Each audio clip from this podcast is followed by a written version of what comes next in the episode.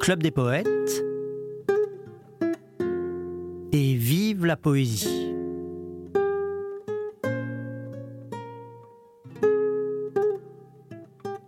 Au programme de cette émission, nous allons partir à la découverte d'un grand poète portugais du début du XXe siècle, Fernando Pessoa. On commence par écouter Vincent Reuss qui interprète l'un de ses poèmes.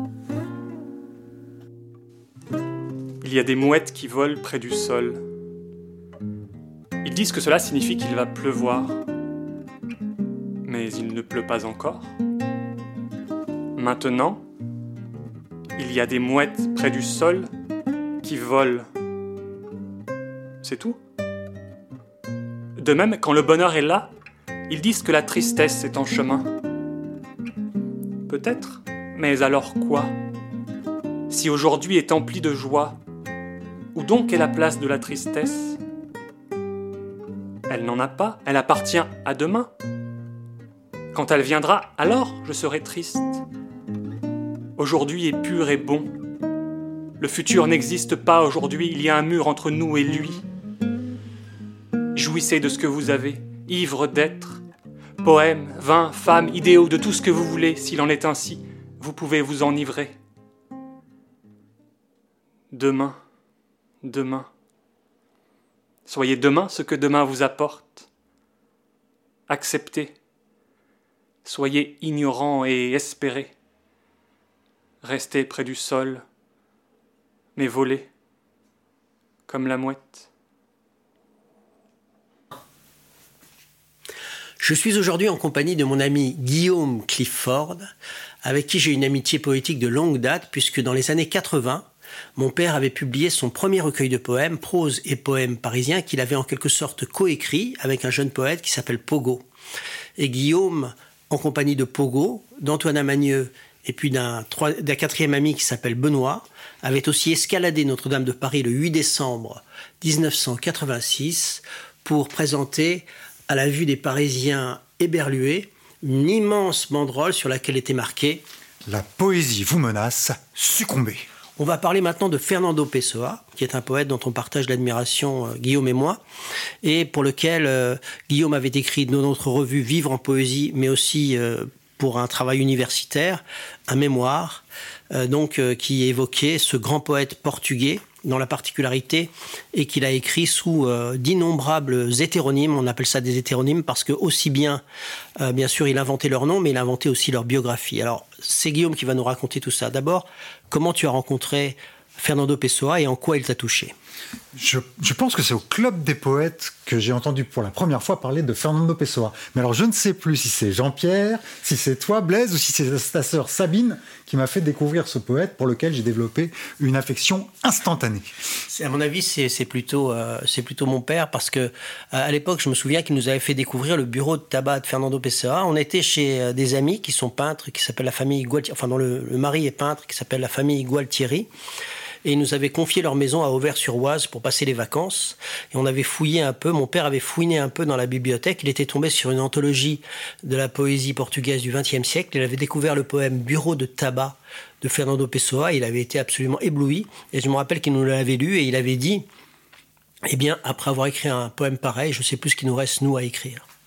Eh bien, je pense, oui, effectivement, maintenant que tu viens de rappeler cette anecdote, je crois que c'est Jean-Pierre. Et je crois bien que c'est Bureau de Tabac aussi qui a débuté mon initiation à Fernando Pessoa. Et ça a été le, début de, ce coup de foudre, en fait. Ça a été le début d'une longue histoire d'amour, puisque euh, j'ai plus quitté Pessoa euh, encore aujourd'hui. Euh, dès qu'il y a quelque chose qui sort autour de lui ou de lui, parce qu'on continue à exhumer des inédits de, sa malle magique lisboète, eh ben je, je me rue dessus et je suis jamais déçu.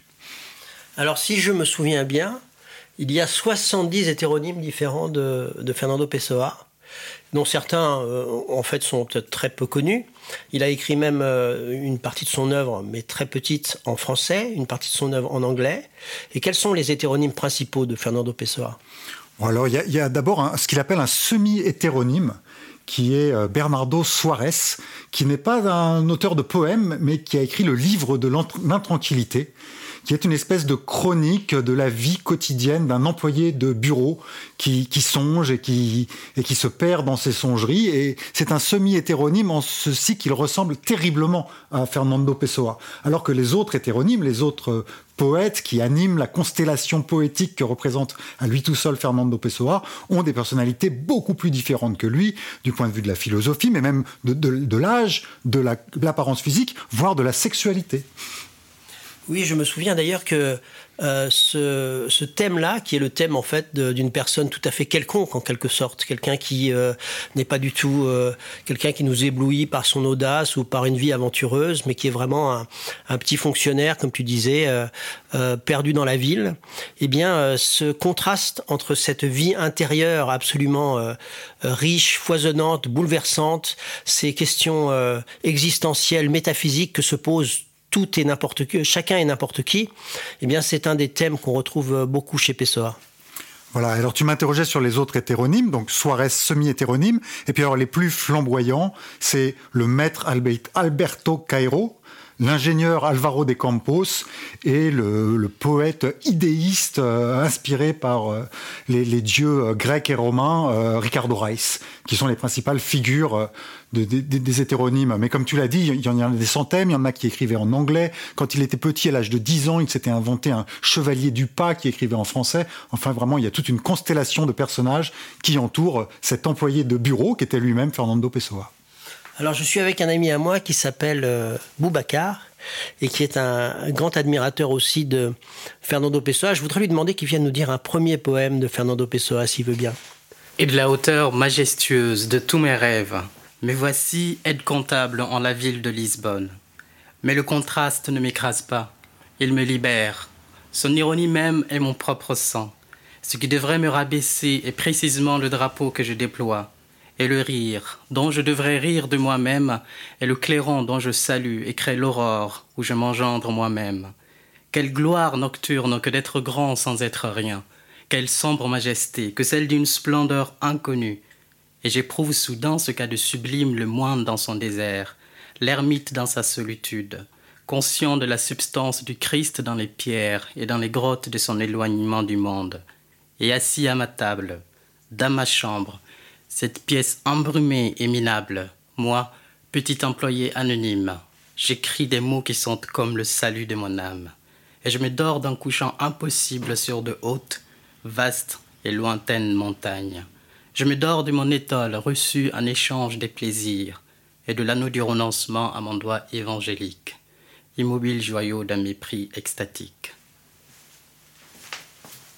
Merci beaucoup à Boubacar. Boubacar, dis-nous quand même en deux mots Qu'est-ce qui t'a touché dans l'œuvre de Pessoa et pourquoi? Parce que tu, es dans la troupe du Club des Poètes, tu es un de ceux qui a pris le plus de poèmes de, ce poète et j'aimerais que tu nous dises pourquoi. Euh, je serais pas exactement te dire, mais il y a une grande sensibilité qui se dégage et dans lequel je me retrouve et une singularité euh, dans euh, l'expression qui est euh, beaucoup, qui est très vaste et qui pousse aussi à une introspection personnelle, mais aussi à une, à une vaste, à une vaste impression et imprégnation poétique. Eh ben, merci, tu t'es très bien débrouillé quand même pour t'expliquer. Alors ce que je voudrais dire aussi, c'est que euh, donc euh, chez Pessoa, il y a une sorte de légende qui court, tu l'as un peu évoqué, euh, Guillaume, qui est qu'en fait, il était justement ce petit fonctionnaire inconnu de tous, et que en réalité, quasiment personne n'a connu son, son œuvre quand il était vivant, et que c'est par la suite, dans une sorte de, de malle secrète qu'il avait chez lui, qu'on a découvert petit à petit qu'il était le plus grand poète euh, euh, portugais du XXe siècle. Alors, c'est pas tout, tout ça n'est pas tout à fait vrai. Il y a beaucoup de légendes autour de Fernando euh, Pessoa. Euh, alors, d'abord, c'était déjà son ambition première d'être le plus grand poète portugais euh, du XXe siècle, du XXIe, du XIXe, d'être le plus grand poète portugais. C'était vraiment son, son dessin. et d'ailleurs, il était connu dans le cercle littéraire portugais. Il collaborait, il collaborait à des revues poétiques. Il correspondait avec des poètes portugais, même et même des poètes au-delà des frontières du Portugal. Donc c'était pas tout à fait juste un petit employé de, bureau totalement ignoré qui a laissé une œuvre sublime derrière lui. non, ses contemporains se doutaient bien qu'ils avaient affaire à quelqu'un de pas tout à fait ordinaire. Oui, je me, souviens d'ailleurs que j'avais lu, euh, parce que moi aussi, en fait, moi je croyais à cette légende qui disait que, que Pessoa était complètement inconnu de son vivant, mais je me souviens d'avoir lu la notice euh, nécrologique euh, qui avait été publiée dans un grand journal portugais quand il est mort et qu'il était indiqué que c'était quand même probablement un des plus grands poètes de leur époque. Absolument. Mais il n'a pratiquement pas publié de recueil de son vivant. Il, avait euh, le projet, on le sait parce qu'il a laissé des, lettres qui l'indiquent, il avait le, projet d'organiser euh, toute son œuvre euh, et, l'œuvre de ses hétéronymes. Il n'a pas eu le temps de le faire. Et finalement, il a, publié un seul recueil qui s'appelle Message, et qui, un peu paradoxalement, quand on connaît le, regard de Pessoa sur la chose politique, ce recueil Message a, reçu un, prix décerné par le, le ministère de la Propagande. Oui, ce qui n'est pas tout à fait, d'ailleurs, tout à fait étonnant, dans le sens que c'est effectivement un recueil qui consiste en une espèce d'apologie euh, de l'histoire du Portugal et qui euh, propose même une vision du monde comme euh, étant tournant autour absolument du Portugal et du peuple portugais qui est pratiquement représenté comme un peuple messianique. Alors, par contre, je crois savoir, et tu vas me dire si tu le sais, euh, ce que tu en penses, qu'il euh, travaillait dans une revue, enfin qu'il animait une revue de poésie et que, euh, de ce point de vue, il y a un certain nombre de ces, de, ces poèmes qui ont pu être publiés quand même, même si c'était en dehors de recueil. Oui, oui, tout à fait. Il, a monté, je crois, deux revues de, poésie comme c'était pas un formidable gestionnaire, ses aventures ont, fait un peu long feu. Ça n'a pas, eu un succès euh, énorme, à part euh, au, sein des, intellectuels portugais. Je crois qu'il a publié Marinetti, euh, je crois qu'il a aussi publié quelques poètes français, je crois qu'Apollinaire a été publié dans, la revue de, Pessoa, la première. Oui, et puis il collaborait aussi à des revues d'autres d'autres poètes. il y a notamment, alors je ne sais plus comment il s'appelle, un, jeune poète portugais, je, dis jeune parce qu'il avait une trentaine d'années de moins que, que Pessoa, qui, quelques années avant la mort de Pessoa, lui a demandé des textes pour les publier dans sa revue, ainsi qu'il lui a fait une espèce d'interview euh, épistolaire en lui posant des questions. Et la réponse de Pessoa euh, à, cette interrogation du rédacteur en chef de, cette revue, dont je pourrais retrouver le nom euh, dans, quelques instants, est extraordinaire parce qu'il explique tout le processus de création des hétéronymes et il raconte, alors, est-ce que c'est vrai ou est-ce que c'est encore une invention de, Pessoa? Il faut se méfier, il, avait beaucoup d'imagination cet homme-là. il raconte que tous ces hétéronymes, en tout cas les principaux, le maître Cairo, Alvaro de Campos et Ricardo Reis, lui sont tous apparus le même jour, de 8 mars 1914, euh, et que leur œuvre est, sortie comme ça pratiquement d'un jet, euh, alors qu'il était debout devant une cheminée. Alors une véritable révélation en quelque sorte, un peu comme Max Jacob quand il a vu euh, une apparition aussi, mais c'était pas un hétéronyme, c'était Jésus sur le mur de sa, de sa chambre de Montmartre. Je voudrais te poser une question. quels étaient le, ses meilleurs amis en ce qui concerne l'univers poétique. Je sais qu'il était très ami avec euh, un poète que j'aime beaucoup qui s'appelle Mario de Sacarnero. Ah, absolument, c'était vraiment euh, quelqu'un qui lui était euh, très très cher et il a été bouleversé par, par la mort de ce poète. et voilà, c'est quelqu'un d'extrêmement important. Parce que Mario de Sacarnero s'est malheureusement suicidé à Paris parce qu'il était dans la misère la plus totale. Et il y a une, quelque chose qui est tout à fait à la fois terrible et insolite, c'est que euh, juste avant, une semaine avant de se suicider, il a écrit euh, On ne peut plus calmement à, Fernando Pessoa. Il lui a dit Eh bien, euh, je n'ai plus d'argent, je ne vois pas très bien comment je vais pouvoir continuer à vivre à Paris, donc je vais me suicider cette semaine, mais avec une espèce de sérénité absolument impressionnante et un peu inquiétante aussi, parce qu'on se demande comment il pouvait être aussi détaché euh, de la vie. J'aimerais que tu nous parles maintenant un petit peu de ce livre de l'intranquillité auquel tu as fait un petit peu allusion tout à l'heure. Si je me souviens bien, ce livre de l'intranquillité était présenté comme un, manuscrit que euh, Pessoa aurait trouvé alors qu'il allait manger dans un restaurant. Et il, a, d'abord rencontré un homme avec qui il a discuté euh, assez régulièrement. Et puis après, en fait, cet homme n'est plus revenu, mais il a trouvé sur une des tables de ce restaurant le manuscrit euh, du livre de l'intranquillité. Ah là, là, tu me poses une colle, Blaise. Je ne me souviens plus du tout de cette anecdote, mais ça, ça, ça, m'étonne pas du tout. Euh, euh, voilà, Pessoa aime bien raconter des choses, donner un peu de contexte. Et c'est pas simplement euh, une œuvre sous hétéronyme, non, c'est un manuscrit trouvé euh, dans, un café. Ça, lui ressemble beaucoup euh, à Pessoa. Il avait par exemple une correspondance avec le mage anglais Alistair Crowley, qui est un personnage un peu étrange. Il y a une photo très célèbre où on le voit en train de jouer aux échecs avec Alistair Crowley. Voilà, et donc avec Alistair Crowley, ils ont fait tout un truc ensemble. Alors on ne sait pas qui était le dupe de qui ou s'ils étaient tous les deux complices pour mettre en scène la disparition d'Alistair Crowley dans, un, dans une falaise à côté de, de Lisbonne qui s'appelait la, bouche de l'enfer, où le, mage euh, britannique a disparu corps et bien, où il a réapparu quelques années plus tard à Biarritz, je crois. Tout allait bien. Il est censé avoir euh, être mort et ressuscité, et, et Pessoa en aura été le témoin. Et, euh, sinon le complice. Voilà. Et Alistair Crowley était quelqu'un qui était une sorte de gourou, sectaire en quelque sorte, et un petit peu, d'après ce que j'en ai compris, un petit peu escroc aussi sur les bords. On va écouter encore notre ami Boubacar qui va nous dire un autre passage, un autre poème de Fernando Pessoa. Boubacar.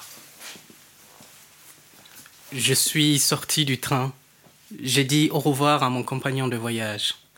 Nous avions été ensemble 18 heures durant. La conversation agréable, la fraternité du voyage. Ça m'a fait de la peine de sortir du train, de le quitter, ami occasionnel dont je n'ai jamais su le nom. Mes yeux je les ai sentis, se sont imprégnés de larmes. Toute séparation est une mort. Oui, toute séparation est une mort. Nous, dans le train que nous nommons la vie, nous sommes tous occasionnels les uns les autres, et nous avons tous de la peine quand finalement nous débarquons. Tout ce qui est humain m'émeut parce que je suis un homme. Tout m'émeut parce que j'ai non une ressemblance avec des idées ou des doctrines, mais la vaste fraternité avec l'humanité véritable. L'employé de maison qui a quitté dans la tristesse, tout éploré de saudade, la maison où on ne la traitait pas très bien.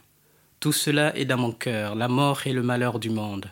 Tout cela vit parce que cela meurt au fond de mon cœur, et mon cœur est un peu plus grand que l'univers tout entier. Merci beaucoup, Boubacar. Il y a quelque chose que je voudrais souligner dans le poème qu'on vient d'entendre, c'est cet aspect euh, qu'on retrouve beaucoup chez Pessoa, qui est la faculté en quelque sorte d'habiter tous les destins, de ressentir toutes les émotions et en quelque sorte de d'entrer en communion avec euh, l'humanité tout entière. C'est quelque chose qu'on retrouve par exemple dans l'Ode maritime, qui est un poème fleuve, euh, qui dans lequel euh, il explique qu'en fait il est homme, il est femme, il est, il est tout, il est, il est à la fois l'agresseur et la victime. Et, euh, et puis aussi, euh, c'est quelque chose, euh, et je voudrais que tu nous dises un mot quand même là-dessus, parce qu'il y a quand même, quand même quelque chose qui est assez étonnant, c'est que donc le nom de Pessoa veut dire personne, et toute son œuvre semble une interrogation sur ce qu'est la personne humaine, et s'il y a cette unité qu'on prête à la personne humaine, c'est-à-dire je suis moi et je ne suis que moi, ou s'il y a effectivement la faculté de, de, de devenir des personnes multiples. Alors là, il y a une espèce de clin d'œil parce que Pessoa, pour le coup, c'est pas un pseudonyme, c'est vraiment euh, son nom véritable. Et, dans ce nom, effectivement, il y a la, personne au sens d'une personne, puis il y a aussi, euh, comme on l'entend, personne au sens de il n'y a personne, personne n'est là.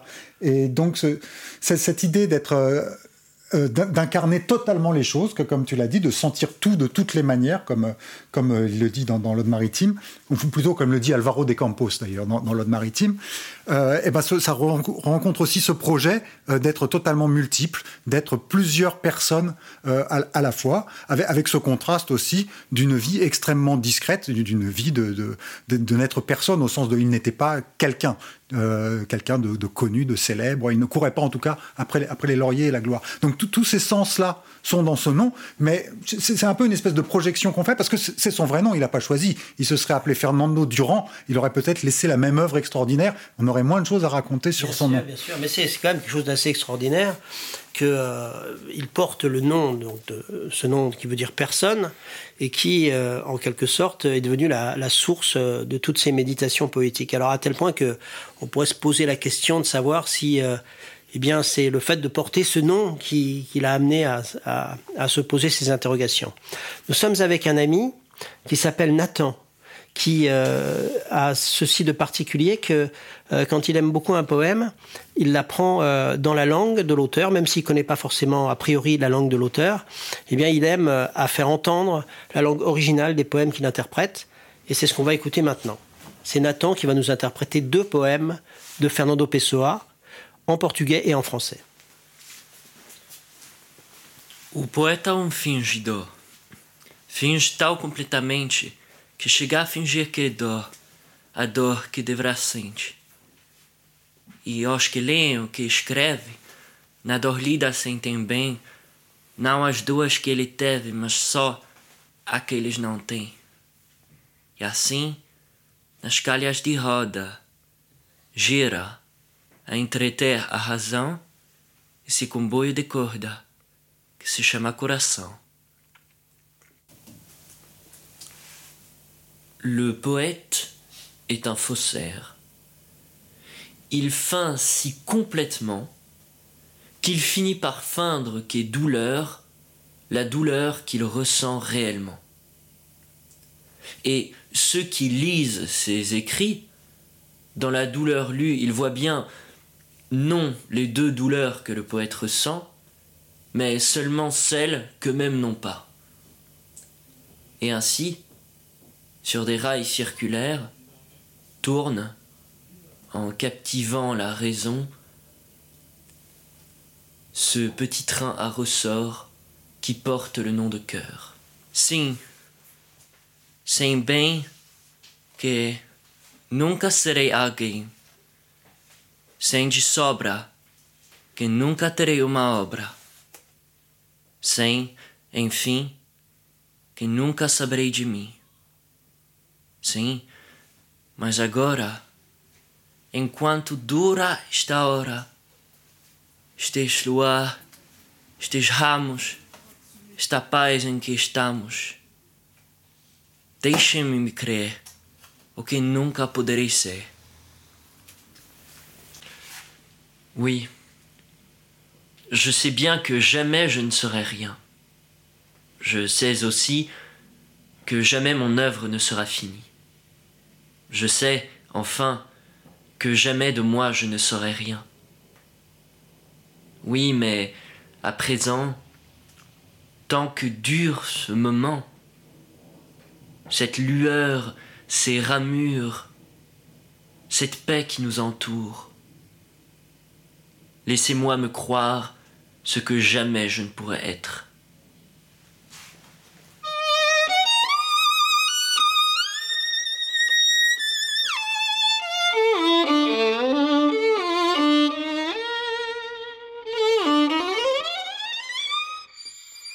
Je ne suis rien. Jamais je ne serai rien. Je ne puis vouloir être rien. Cela dit, je porte en moi tous les rêves du monde. Fenêtre de ma chambre, de ma chambre, unité ignorée dans la fourmilière humaine. Et si l'on savait ce qu'elle est, que saurait-on de plus?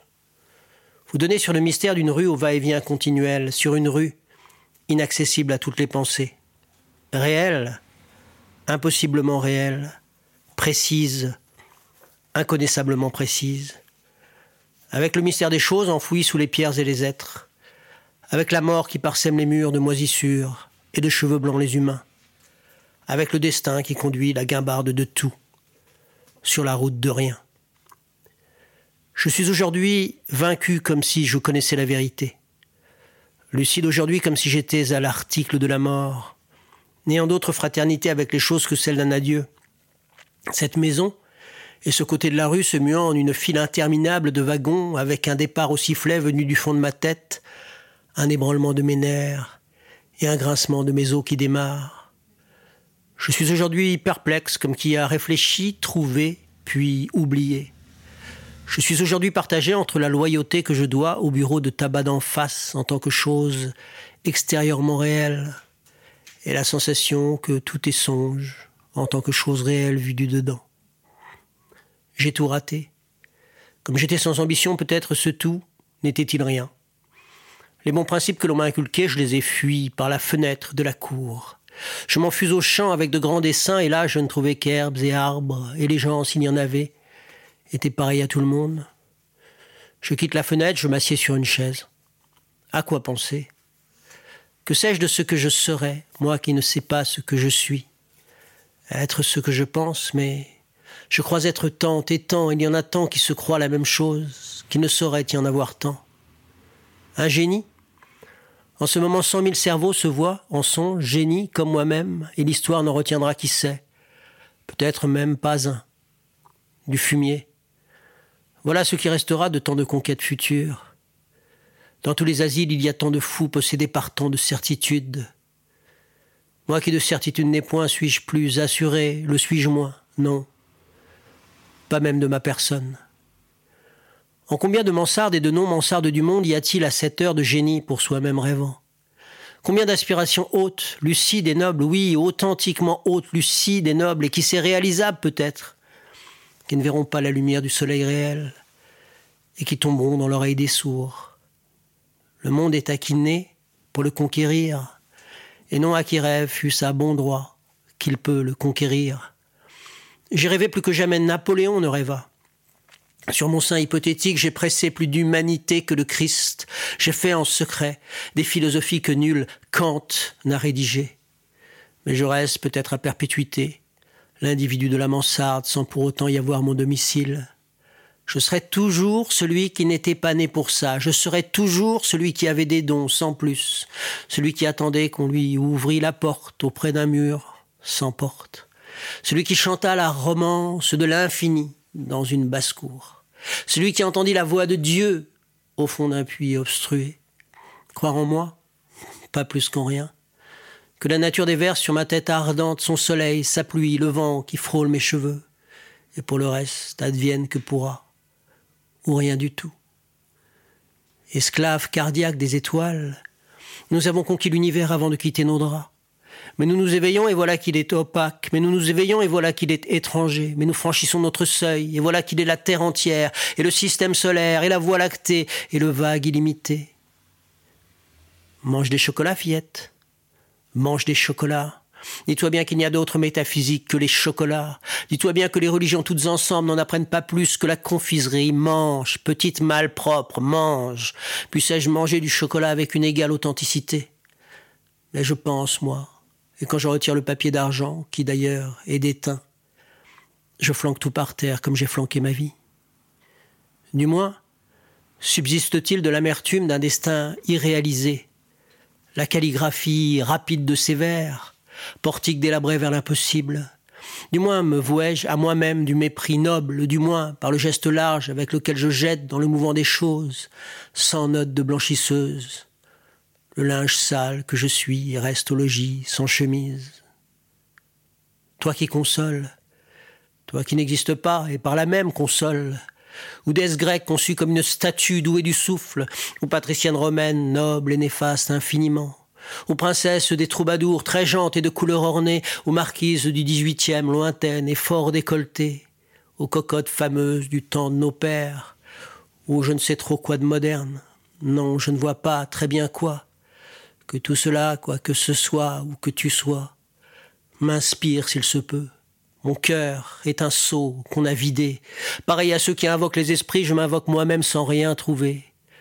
Je quitte la chaise, je viens à la fenêtre, je vois la rue, avec une absolue netteté, je vois les maisons et les trottoirs et les voitures qui passent, je vois les êtres vivants et vêtus qui se croisent, je vois les chiens qui existent aussi. Et tout cela me pèse comme une sentence de déportation. Tout cela m'est étranger, comme toute chose. J'ai vécu, aimé, que dis-je, j'ai eu la foi. Mais il n'y a aujourd'hui de mendiant que je n'envie pour le seul fait qu'il n'est pas moi. En chacun, je regarde les plaies, les guenilles, le mensonge, et je me dis peut-être n'as-tu jamais vécu, ni aimé, ni étudié, ni eu la foi, car il est possible d'agencer la réalité de toutes ces choses sans en rien exécuter. Peut-être as-tu à peine existé, comme un lézard auquel on a coupé la queue, et la queue séparée du lézard frétille encore frénétiquement. J'ai fait de moi ce que je n'aurais su faire. Ce que de moi je pouvais faire, je ne l'ai pas fait. Le domino que j'ai mis n'était pas le bon. On me connut vite pour qui je n'étais pas, et je n'ai pas démenti, et j'ai perdu la face. Quand j'ai voulu retirer le masque, je l'avais collé au visage. Quand j'ai arraché le masque et me suis vu dans le miroir, j'étais ivre, j'avais vieilli. Je n'arrivais plus à remettre le masque que je n'avais pas ôté. Je jetais le masque et restais au vestiaire comme un chien toléré par la direction parce qu'il est inoffensif.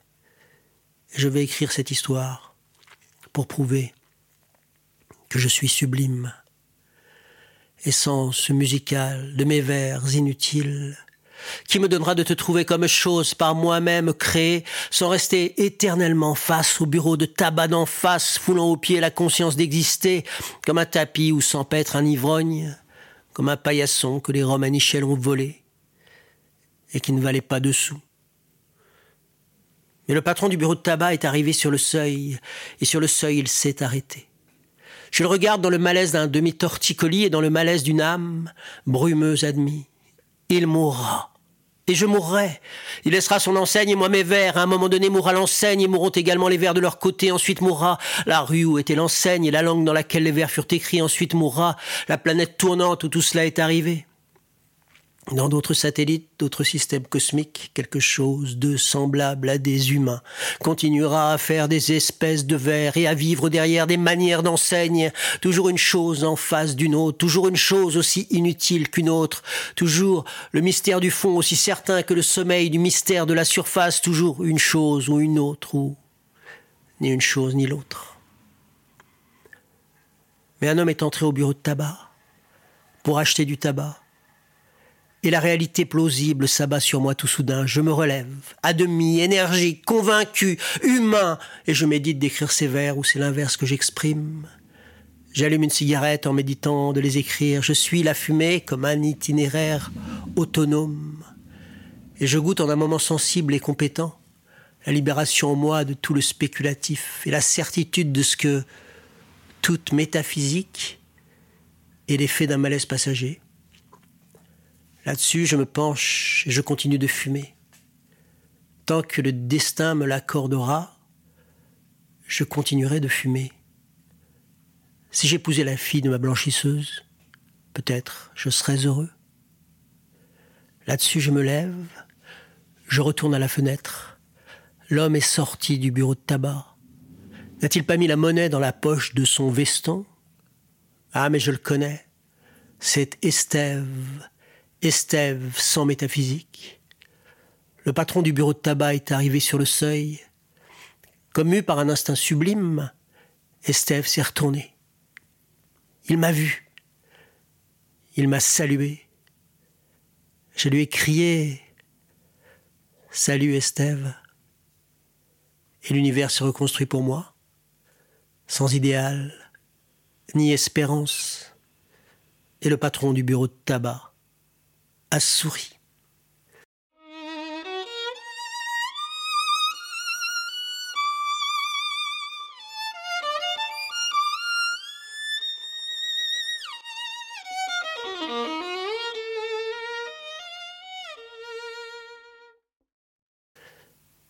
Voilà, c'est par ce poème-là que j'ai rencontré la première fois l'œuvre de Fernando Pessoa, puisque, comme je vous l'ai dit tout à l'heure, c'est mon père Jean-Pierre Renet, le poète Jean-Pierre Renet, qui nous avait lu ce poème euh, lors d'une de nos veillées à Auvers-sur-Oise, dans la maison d'un peintre qui s'appelle Gualtieri.